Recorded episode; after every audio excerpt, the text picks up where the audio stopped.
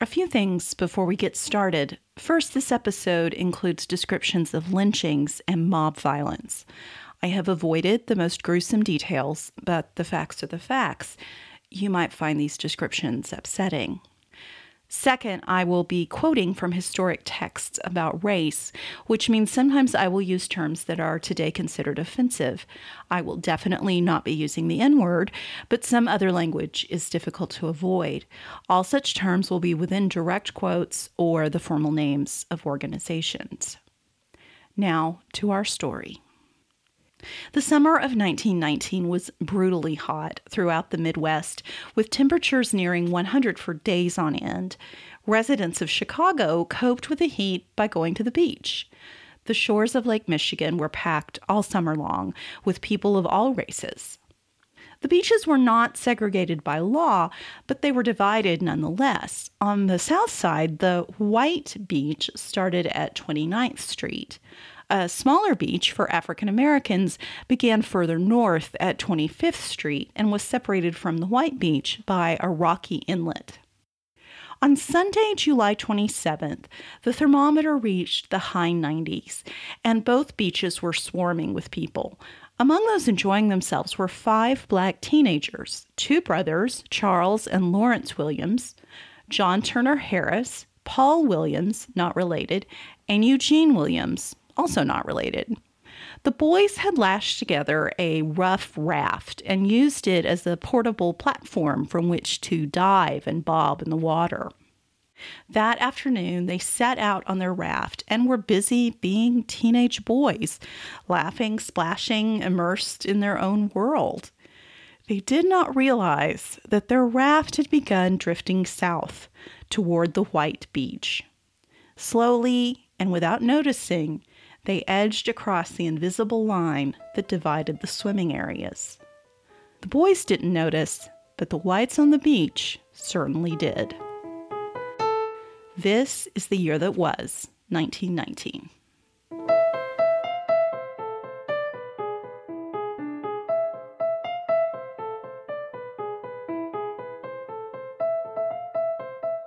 I'm Elizabeth Lunday, your host, and I'm so glad to be back. My holiday hiatus lasted longer than I planned because I caught the chest cold of the damned and had a cough that made me sound like a Victorian era coal miner. But I am now healthy and rested up and excited about 1919 again. I have both looked forward to and dreaded this particular episode. The summer of 1919 was known as Red Summer for all of the blood spilled and racial violence. It is painful and horrifying to research, but so, so important.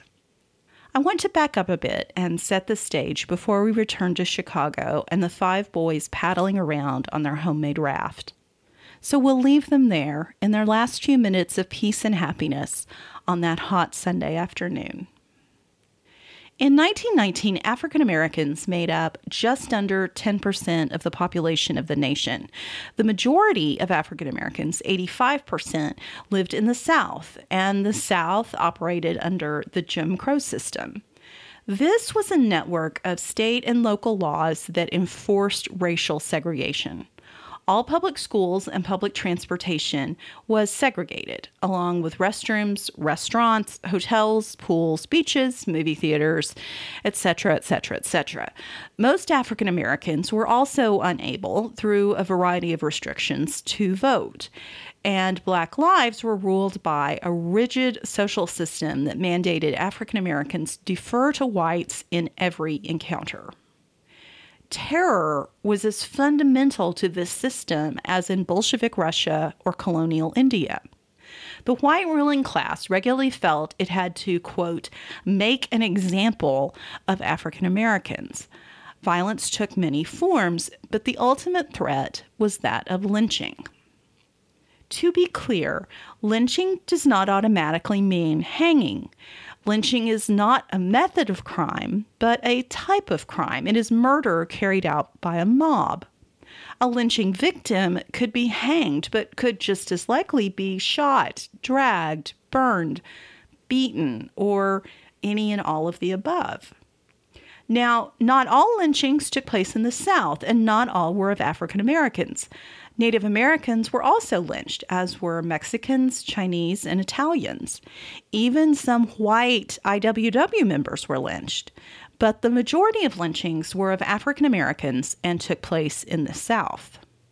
Southern whites justified lynchings because they claimed the legal system was incapable of addressing the supposedly heinous crimes committed by African Americans. The most common accusation was rape. Just as in British India, the terror that gripped Southern whites was of black men violating white women.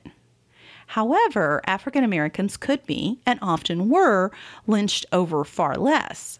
Mobs went after men who had allegedly spoken disrespectfully to white bosses or looked at white women.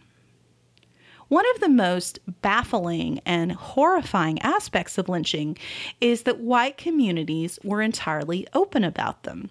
A lynching was a public occasion and not a shameful one. Papers openly reported on lynchings as if they were a parade or a town fair people took photos and printers produced postcards, sometimes of the delighted crowds, sometimes of mutilated bodies, and sometimes of both. Observers like to keep these postcards as souvenirs. Other souvenirs were even more horrifying the bones or body parts of victims. Let me tell you a story about a lynching. In the spring of 1892, a fight broke out between whites and blacks at the People's Grocery Store in South Memphis, a store owned by an African American man named Thomas Moss. I won't go into the whole string of events, but when it was over, Moss and two of his employees were locked up in jail pending a trial. They didn't live to see the inside of a courtroom. Instead, on the morning of March 9th, a mob seized the three and hauled them out to be shot. Just before he was killed, Moss said to the mob, Tell my people to go west. There is no justice here. In the long history of lynchings, alas, this was the sort of thing that happened all the time. But the murder of Thomas Moss was a terrific blow to his family's friend Ida B. Wells. Wells decided it was time to tell white Americans the truth about lynching. Ida Bell Wells was born in 1862 to enslaved parents in Holly Springs, Mississippi. She enrolled in the historically black institution Rust College, but before she could finish her education, both of her parents and one of her seven siblings died in a yellow fever epidemic. Wells returned home, took a job as an elementary school teacher, and cared for her younger siblings. The family moved to Memphis in 1883. Ida Wells didn't have a deferential bone in her body and stood up to the Southern caste system time and time again. For example, in 1884, she refused to give up her seat in a first class railroad compartment and was dragged out of the car by three men. She bit one of them in the hand. She sued the railroad and won in lower court, although the ruling was later overturned. She began writing articles for African American newspapers and eventually became co owner and editor of the Free Speech and Headlight, a black newspaper in Memphis. When Moss was lynched, Wells wrote, quote, Somebody must show that the Afro American race is more sinned against than sinning, and it seems to have fallen upon me to do so. This was the era of the muckrakers, when journalists conducted in depth investigations of topics like working conditions in coal mines, corruption in politics, and false claims by pharmaceutical companies. Wells applied the techniques of the muckrakers to violence in the South and spent months on the road investigating lynchings. This was dangerous work, and she traveled with a pistol in her handbag. Wells published a devastating report in October 1892 that combined statistics and case studies. She concluded that for all of the talk about lynching as a punishment for black crimes, lynchings were actually intended to enforce the inferior status of African Americans and deter black economic progress. Wells pointed out that white men were far more likely to take sexual advantage of black women than the other way around. Wells' reporting was a bombshell that exploded the Southern narrative about lynching. Americans outside of the South had generally accepted white accounts that lynchings were retribution for black atrocities. After Wells, Americans slowly and with great hesitation began to question this justification. Whites in Memphis were furious when some of Wells' work was reprinted in white newspapers. A mob ransacked her office and would likely have killed her had she not been out of town. Returning to Memphis was out of the question. Wells settled in Chicago. A few years later, she married attorney Ferdinand L. Barnett and, rarely for the time, hyphenated her name. In 1909, Wells Barnett was one of the founders of the National Association for the Advancement of Colored People, the NAACP, although her relationship with the organization was always complicated. Wells argued that lobbying for a federal anti lynching law should be one of the organization's first priorities, but other founders felt this was too aggressive, too radical. Wells walked out of the meeting. She was eventually reinstated, but tension remained. However, about 10 years later, the NAACP did take up the cause of federal anti lynching legislation. The organization published a research report, held a national conference, and lobbied politicians. It was important work, but it did little to help those in the South living under the constant threat of mob violence. It seemed there was little these Americans could do to protect themselves or their families, except keep their heads down and try to survive. In this dark and dangerous time, the Great War, for all of its horrors, created new opportunities for African Americans. First, African American men entered the military, some 200,000 of them by the war's end. They were encouraged by African American leaders who urged them to enlist as a way to demonstrate their loyalty and capability. The Army was, of course, segregated, and most African Americans were assigned to labor corps that kept them unloading ships and cleaning latrines. General Pershing likely never intended African American troops to see action, but he hadn't taken into account the demands of the French. The French military was on the edge of collapse and demanded that Pershing send them some of his fresh regiments.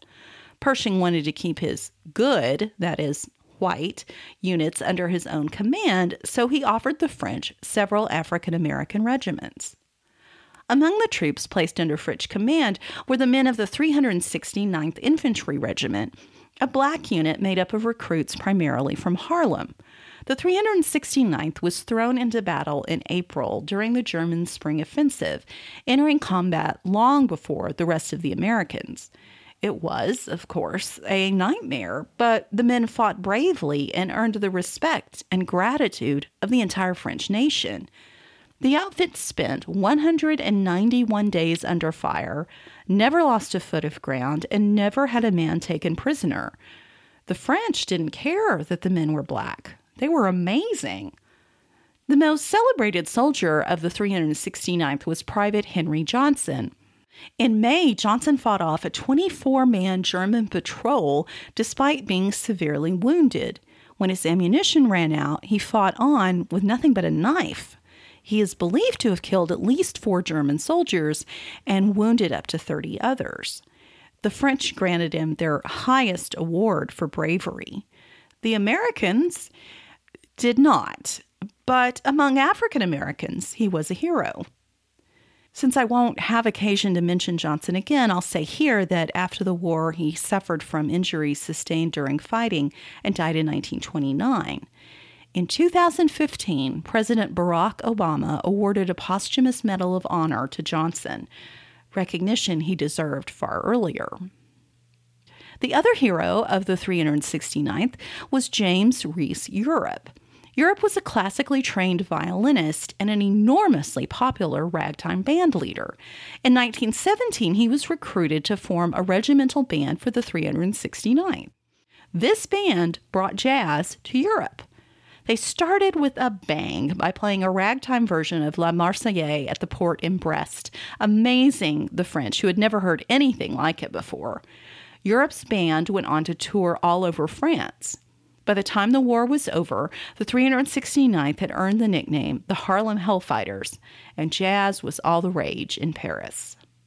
You can find Europe's music online, and I've included a few links Here's the Hellfighters Band playing the hit How You Gonna Keep 'Em Down on the Farm, recorded in 1919. The sound quality isn't great, but you can still hear these are top notch musicians.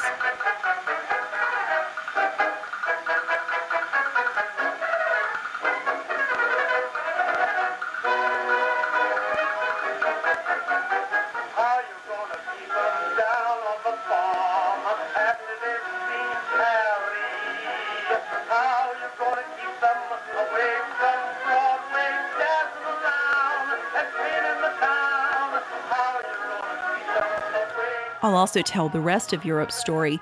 While on tour with his band in May 1919, he was stabbed in the neck and killed by his drummer, who was suffering some kind of psychotic break. Europe was buried in Arlington National Cemetery. That song, How You Gonna Keep 'Em Down on the Farm, was written about white soldiers, but it was even more relevant to African American veterans. How would you keep him down on the farm after being treated with genuine respect by the French? The treatment of African American soldiers in France was instantly recognized as a problem by racist Americans. Senator James Vardaman of Mississippi warned that there would soon be, quote, arrogant, strutting representatives of black soldiery in every community, unquote. There was no strutting, and how obnoxious is that wording? But many black veterans did feel they deserved a measure of respect from their fellow Americans. Civil rights leader and author W.E.B. Du Bois encouraged black veterans to harness their sense of pride and channel it into a fight for equal rights. The 51 year old Du Bois had been another founder of the NAACP and edited the organization's magazine, The Crisis, in May 1919, Du Bois published one of his most famous essays called Returning Soldiers. I've included a link on the website, and I encourage you to go read the entire thing. It's not long, but here's an excerpt. Make way for democracy. We saved it in France, and by the great Jehovah, we will save it in the United States or know the reasons why. This country of ours, despite all its better souls have done and dreamed, is yet a shameful land. It gloats in lynching, disfranchisement, caste, brutality, and insults. By the gods of heaven, we are cowards and jackasses if we do not now marshal every ounce of our brain and brawn to fight a sterner, more unbending battle against the forces of hell in our own land. We return. We return from fighting we return fighting. That's from a 2002 PBS documentary called The Rise and Fall of Jim Crow. This call to action might seem fairly tame at the distance of a century.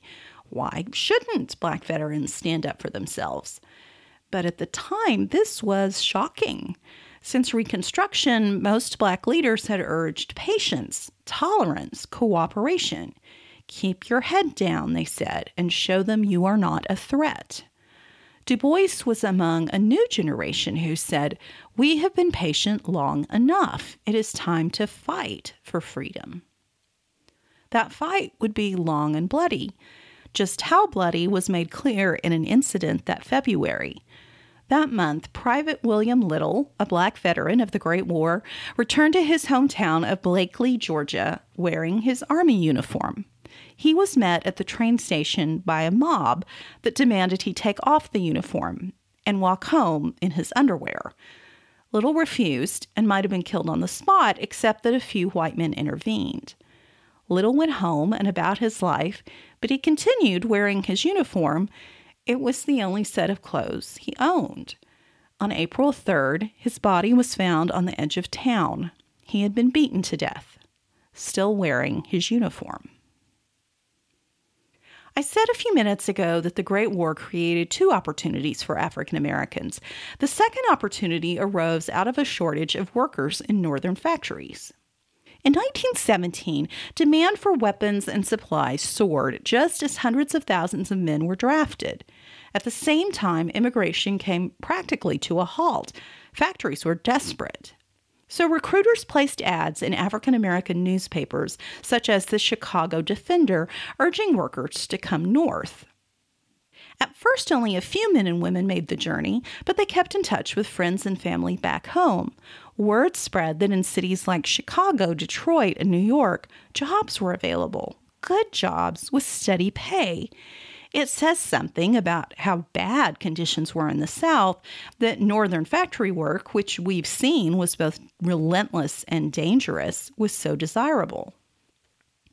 This was the start of the Great Migration, in which six million African Americans moved from the South to the Northwest, Midwest, and West between 1915 and 1970. The term Great Migration gives a sense of the scale of the movement, but I fear it may give a false impression. You might picture long lines of people heading north. In fact, fleeing the South was so dangerous, it had to be planned and executed under great secrecy white landowners couldn't afford to lose black laborers. The entire economy was built on their backs. When Southern leaders realized their not quite but almost slave labor was fleeing, they panicked. The Chicago Defender was confiscated. Police tore up the train tickets of African Americans or stopped trains and made all of the black passengers get off.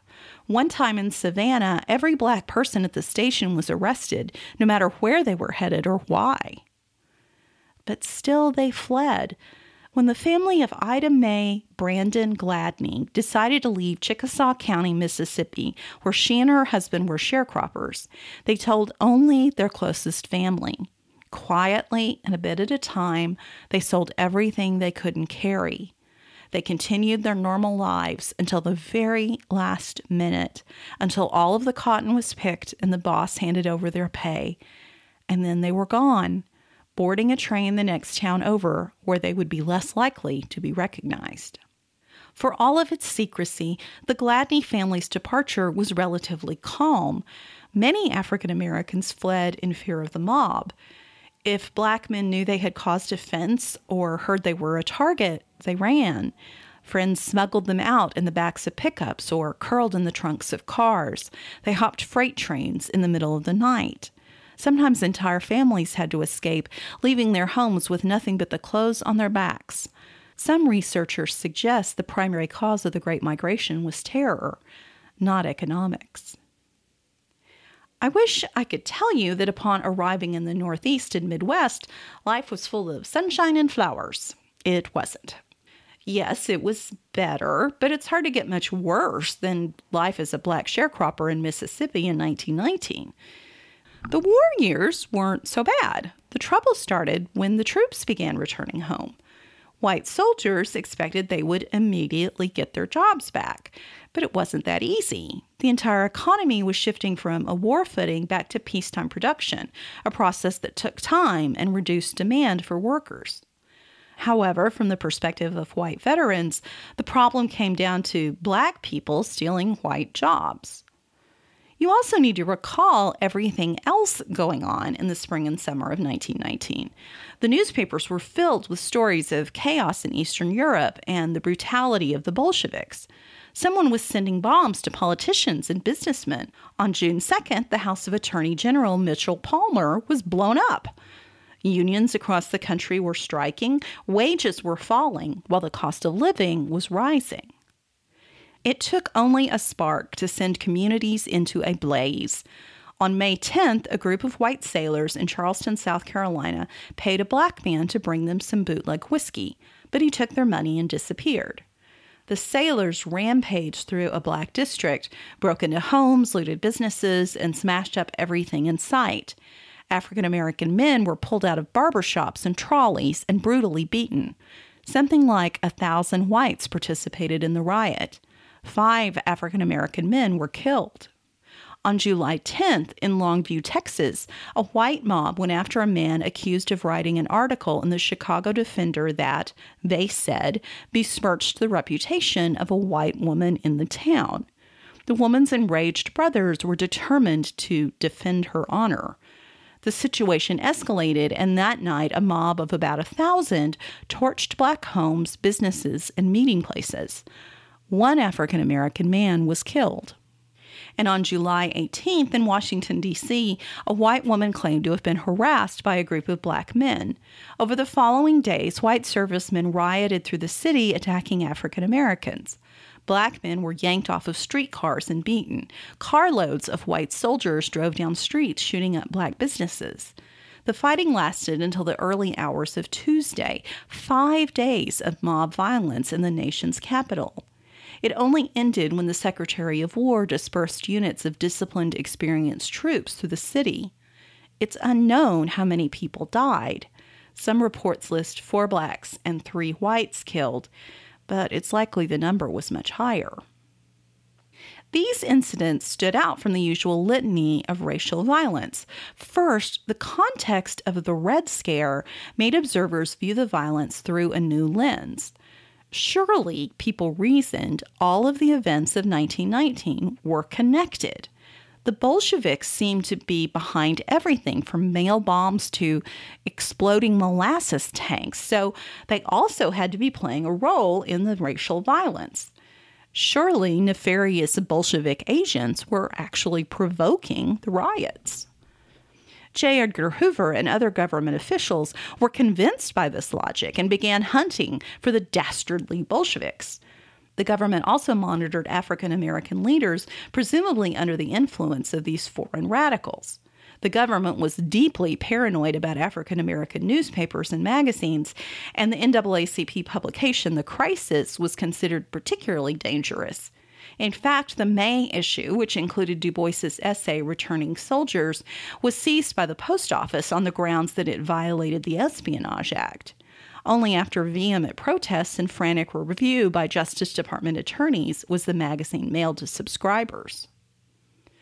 Meanwhile, red hunters pointed to the handful of black leaders who espoused socialism or communism or had joined the International Workers of the World. The Wobblies, 1919's all purpose bad guys, were suspect from the get go because they were the only union that recruited workers of all races. In fact, the Wobblies were accused of inciting a race riot in Bisbee, Arizona. Remember Bisbee, the mining town in Arizona where the sheriff shipped hundreds of mine workers out in cattle cars because some of them were members of the IWW? Yeah, that Bisbee. On July 3, 1919, a group of black troops, all members of the famed 10th Cavalry, the Buffalo Soldiers, arrived in Bisbee to march in the town's 4th of July parade. That night, they betook themselves to Brewery Gulch, Bisbee's red light district. A fight broke out with white policemen. The commander of the 10th Cavalry later claimed that local police had deliberately aggravated the African American troops. Bisbee officials claimed that IWW representatives had fed horror stories to the soldiers to provoke them into attacking. Personally, I'm inclined not to believe a word that came out of the mouths of Bisbee law enforcement.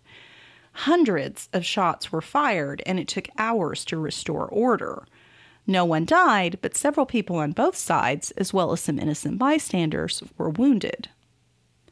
A second point to make about the riots in the spring and early summer of 1919 is that African Americans did their best to defend themselves. In Longview, for example, leaders in the black community pleaded for protection from the white police.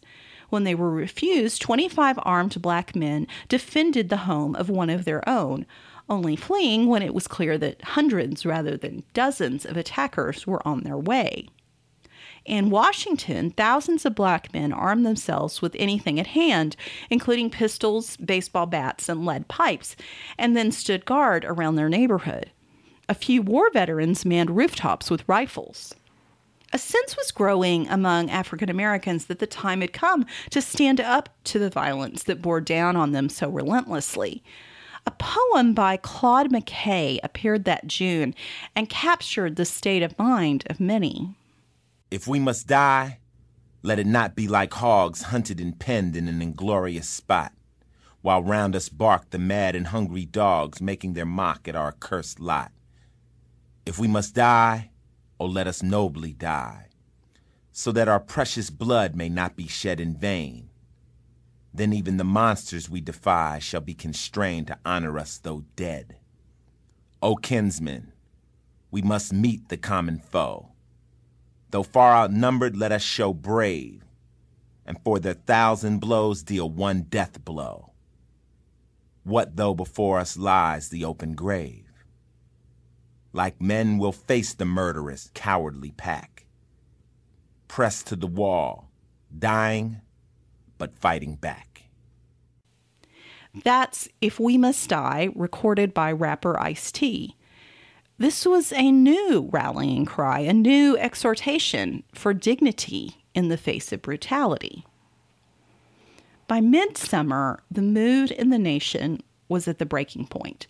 Crisis had followed on crisis, and every day seemed to bring new, terrifying headlines.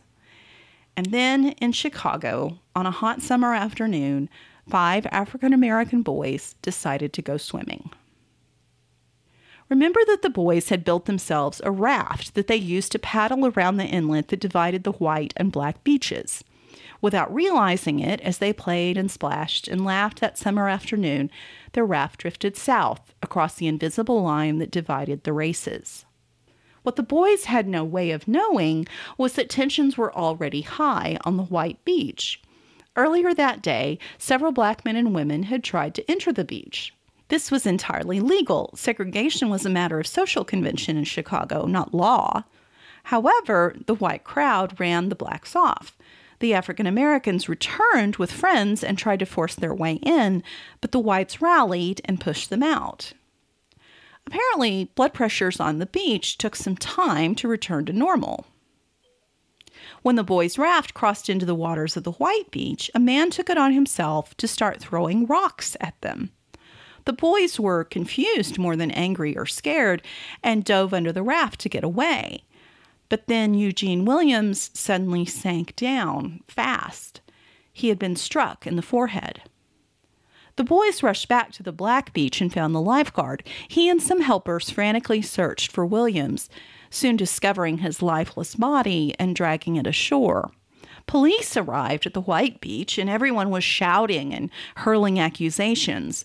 Word of the conflict flew through Chicago, and both races responded. As night fell, armed bands began prowling the city, and then the serious violence started. Rioting continued for a week. It was random and it was terrifying. One black family spent all of Monday night and Tuesday morning lying on the floor of their apartment, shielding their 18 month old daughter from gunfire. A black Army veteran was pulled out of a trolley and chased blocks by the mob, finally getting away by hiding in a dark alley. A hospital in the African American neighborhood was besieged for days, trying to treat the wounded as supplies ran low and doctors and nurses feared for their own lives. The African American community defended itself, barricading streets leading into their neighborhood and positioning armed guards at the corners. But the situation grew desperate. Families had been trapped in their homes for days. They were running out of food, but the shops had been unable to receive deliveries. Since no one could get to work, no one had been paid. Finally, late on the Wednesday night, the mayor requested the help of the state militia. Fortunately, these troops were impartial and disciplined, and peace was restored by the weekend. But the cost had been horrific. 38 people were dead 23 white, 15 African American.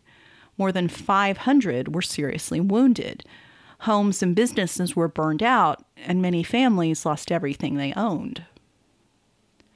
It is as if the Chicago riot unleashed a sort of poison and racial violence spiked.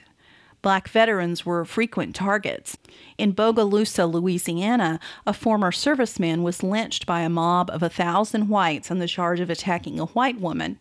He was hanged, his body dragged behind a car, and then burned. Outside of Pope City, Georgia, a black veteran named Jim Grant was accused of shooting two white men. A mob grabbed Grant and hanged him from a telephone pole. Riots continued. Syracuse, Philadelphia, New York. In late September in Omaha, Nebraska, a white couple claimed to have been attacked and the woman raped by a black man. Police arrested a man named Willie Brown on what evidence is not clear and held him in the county courthouse. A mob decided they needed to handle Brown themselves, and by the afternoon of the following day, between 5 and 15,000 people surrounded the courthouse demanding the police hand him over. To be fair to the Omaha sheriff's deputies, they tried to protect Brown, but there were only about two dozen law enforcement officers facing thousands of enraged Nebraskans. Those in the mob who had not brought their own arms helped themselves to weapons when the crowd broke into two local gun stores. For hours, the mob milled around the courthouse, but in early evening they rushed the doors and flooded into the first floor. The mayor, the sheriff's deputies, their prisoner, and some 100 other prisoners who just happened to be held in the county jail that weekend fled up the stairs. It was insanity. The mob wrecked the lower floors of the courthouse, destroying furniture and records and trashing offices and courtrooms. Then someone showed up with gasoline and began setting fires. The smoke and heat rose, and prisoners and deputies leaned out of the windows and screamed for help. Firefighters arrived. The mob cut their hoses. Those trapped inside retreated to the roof, where they dodged bullets from neighboring buildings. The mayor went downstairs and tried to reason with the mob, but he was nearly lynched himself and only saved when a few brave individuals stepped in to rescue him. Willie Brown was not so lucky. Around 11 p.m., someone on the roof handed him over to the mob. Brown was beaten senseless. He was strung up on a lamppost and shot dozens of times. Then they cut down the body, tied it to a car, and dragged it through the streets. Finally, the bloody corpse was soaked in gasoline and set aflame. There are actually photos of this moment. Many in the crowd are smiling. You can look for these photos, they're easy to find online, but I will not be putting them on my website. Among those who witnessed the lynching of Willie Brown was a 14 year old Henry Fonda. He observed the whole scene from the second floor of his father's printing shop across the street from the courthouse. He never forgot it. The rise in violence confirmed to many observers that Bolsheviks and other agitators were pulling the strings. America had never seen race riots on this scale, so a new player must have entered the game. One intelligence report delivered to Washington warned, quote, the doctrine preached by the IWW, agitators, and radical socialism are daily winning new converts among the Negroes. Southerners had an entirely different explanation for the violence. It was the North's own fault for treating African Americans with a modicum of dignity. Politicians and editorial writers explain that in the South they, quote, understood blacks and, quote, knew how to keep them in line. By pampering African Americans, the North had brought this upon itself. However, a few investigators looked beyond fear and prejudice for the real origins of the rising conflict. For example, the civil rights activist and NAACP leader Walter White wrote an analysis of the situation in Chicago and concluded that the riot had eight causes. And here I quote him Number one, race prejudice. Number two, economic competition. Number three, political corruption and exploitation of Negro voters. Number four, police inefficiency. Number five, newspaper lies about Negro crime. Number six, unpunished crimes against Negroes. Number seven, housing shortages and restrictions. And number eight, reaction of whites and Negroes from the war. End quote. A series of columns written by poet and writer Carl Sandburg examining living and working conditions among Chicago's African Americans came to the same conclusions. Sandburg articles were published as a book in September with an introduction by writer and political commentator Walter Lippmann. Lippmann wrote, and I think this quote is amazing Until we have learned to house everybody, employ everybody at decent wages in a self respecting status, guarantee his civil liberties, and bring education and play to him, the bulk of our talk about the race problem will remain a sinister mythology. The year was not yet over. October and November would see riots in Baltimore, Macon, and Wilmington. But the most terrifying events of Red Summer began only a few days after the Omaha riot on September 30th in rural Phillips County, Arkansas, near the small towns of Elaine and Helena. Phillips County was cotton country. The majority of African Americans in the area, and therefore the majority of the population since blacks far outnumbered whites, were sharecroppers. Sharecropping was a rigged game. White bosses owned the land, the equipment, the tools, and the seed. They set prices and controlled accounts. Many, probably most sharecroppers, lived trapped in debt bondage that was slavery in all but name. However, cotton prices had soared during the war, and even the most hard pressed sharecroppers made money. Some even achieved a measure of comfort and independence. With this rise in economic security, the African Americans of Phillips County began considering how to improve their lives going forward. In late 1918, several of them formed an organization they called the Progressive Farmers and Household Union of America. It was intended to promote modern farming practices, serve as a fraternal body of mutual support, and act as a union the sharecroppers wanted to hire an attorney to help them negotiate fair contracts with cotton merchants and landowners.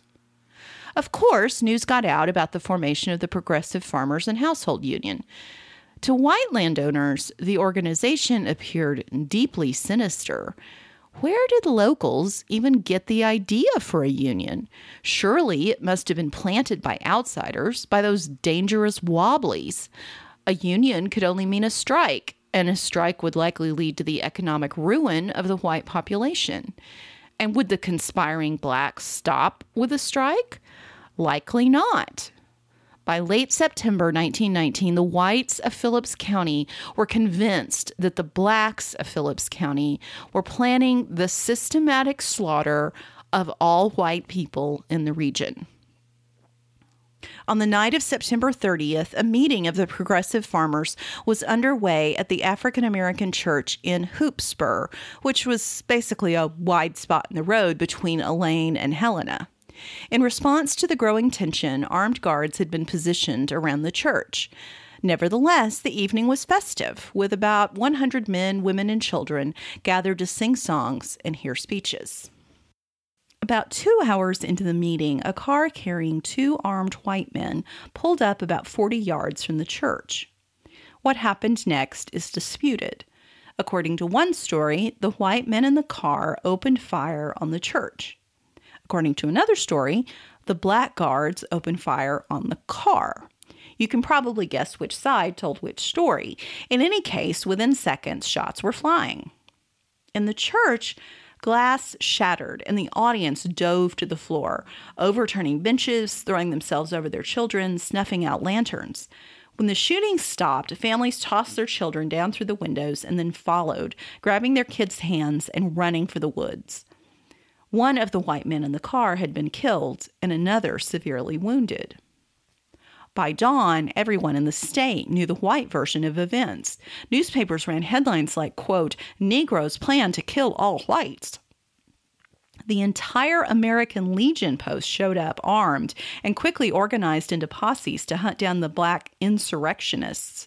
They vowed to kill every black man in the county. African Americans hid in the woods for days. Some black men, several of them war veterans, tried to mount a defense, but it was hopeless. They were outgunned and outnumbered. Three days into the conflict, the governor arrived in person along with about 500 soldiers and a dozen machine guns. But unlike in Washington and Chicago, these troops were not there to stop the violence. They were there to join in.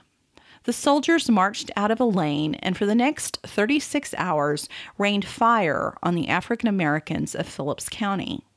They arrested several hundred men. They detained hundreds more women and children, but dozens, perhaps hundreds of blacks were shot down.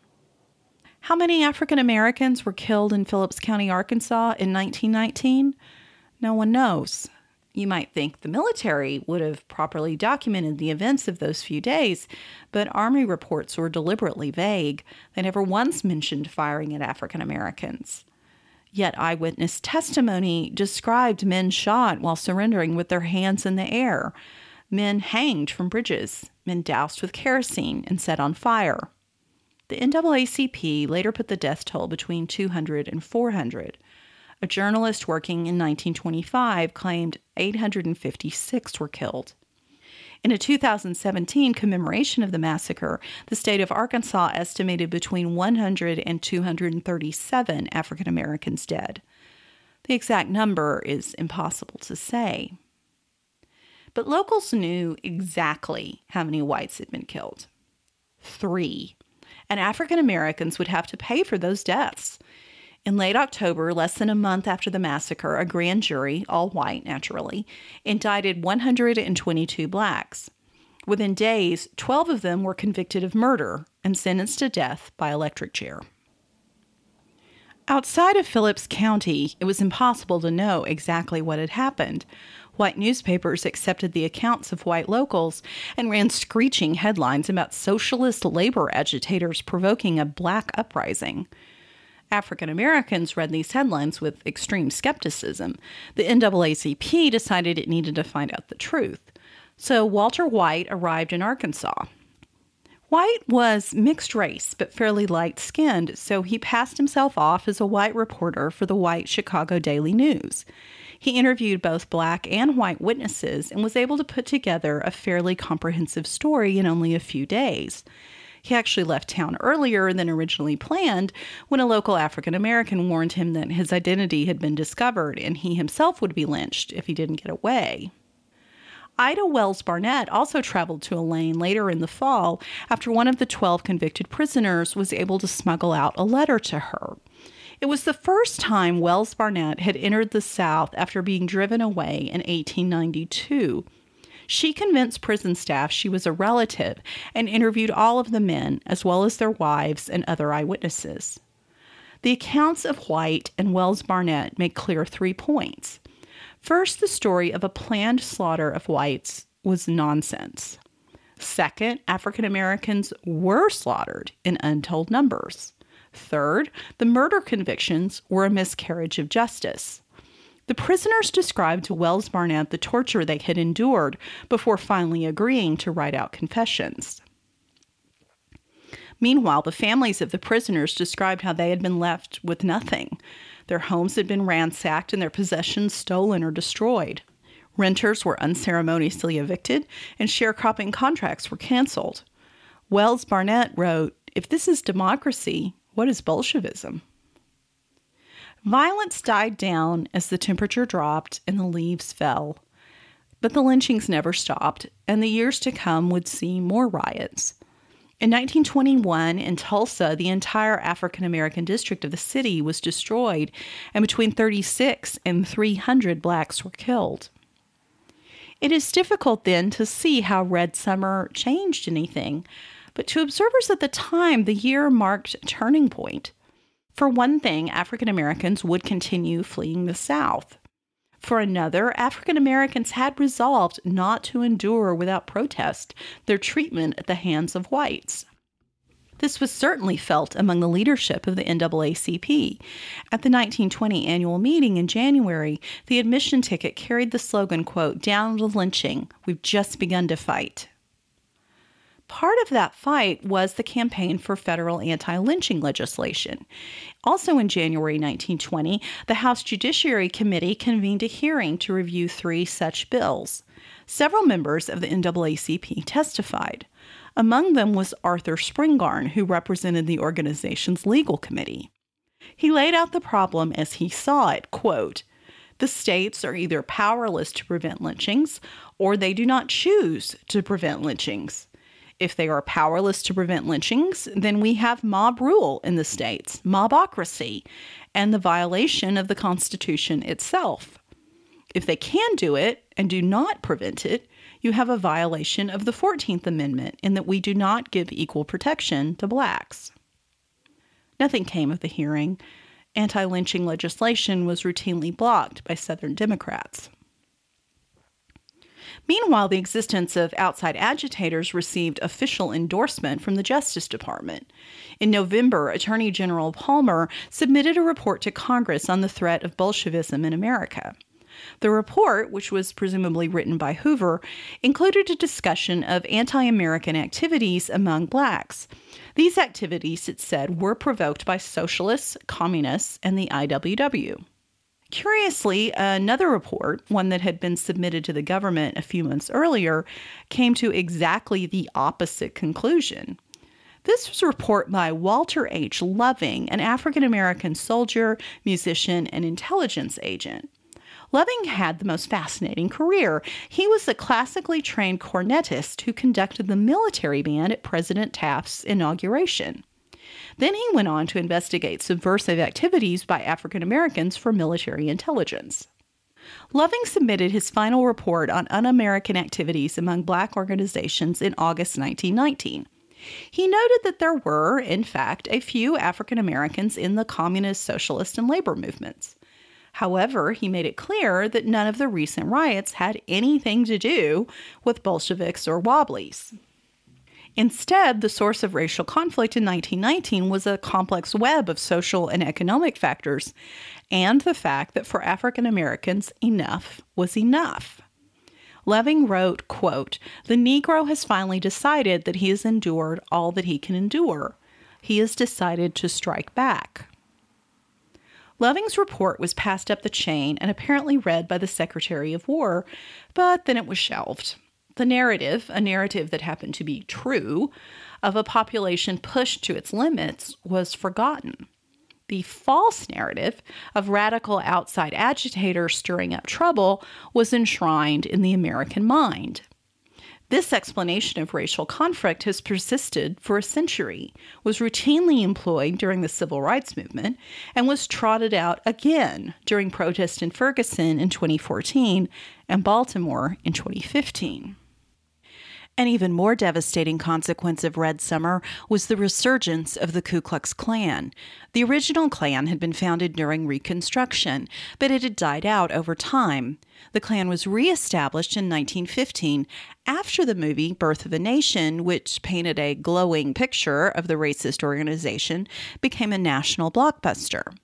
This incarnation of the Klan branded itself as a patriotic fraternal order, opposed to many of the bugbears of the era, including the labor movement and immigration, while promoting white supremacy. Between 1915 and 1919, the organization had recruited several thousand members, mostly in Georgia and Alabama. But the racial violence of 1919 sparked interest in the group, and membership surged. By the early 1920s, local chapters had been established across the country, spewing hate and terror wherever they went.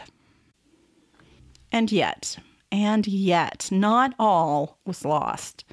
With the support of Ida Wells Barnett and the fundraising efforts of the NAACP, new legal representation was secured for the 12 Arkansas men convicted of murder in the Elaine Massacre. They appealed the case all the way to the Supreme Court and argued that the threat of mob violence, forced testimony, and rushed trials had irretrievably prejudiced the court. In February 1923, the Supreme Court ruled in their favor.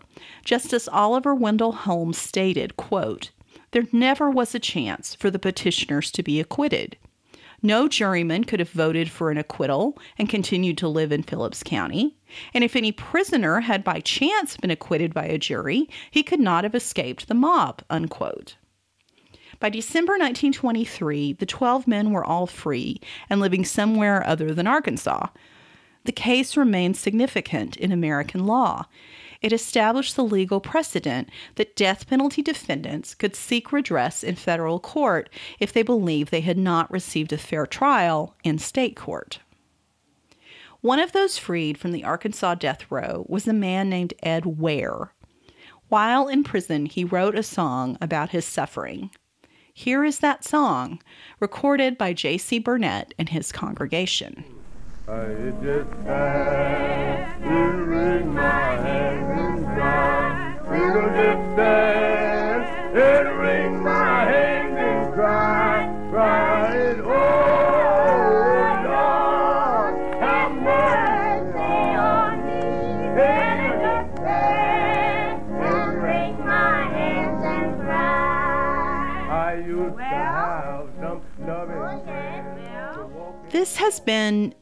a difficult episode to research, write, and record. There is the horror of it all, and that horror is without end. The photos that I've seen have left me feeling physically ill. But as a white woman, there is another feeling that I had to confront. That feeling is shame. Here, I can only speak from my own perspective as a white woman and to the community into which I was born, that of fellow whites. We all like to think that if we had lived in another time, we would have been one of the good guys.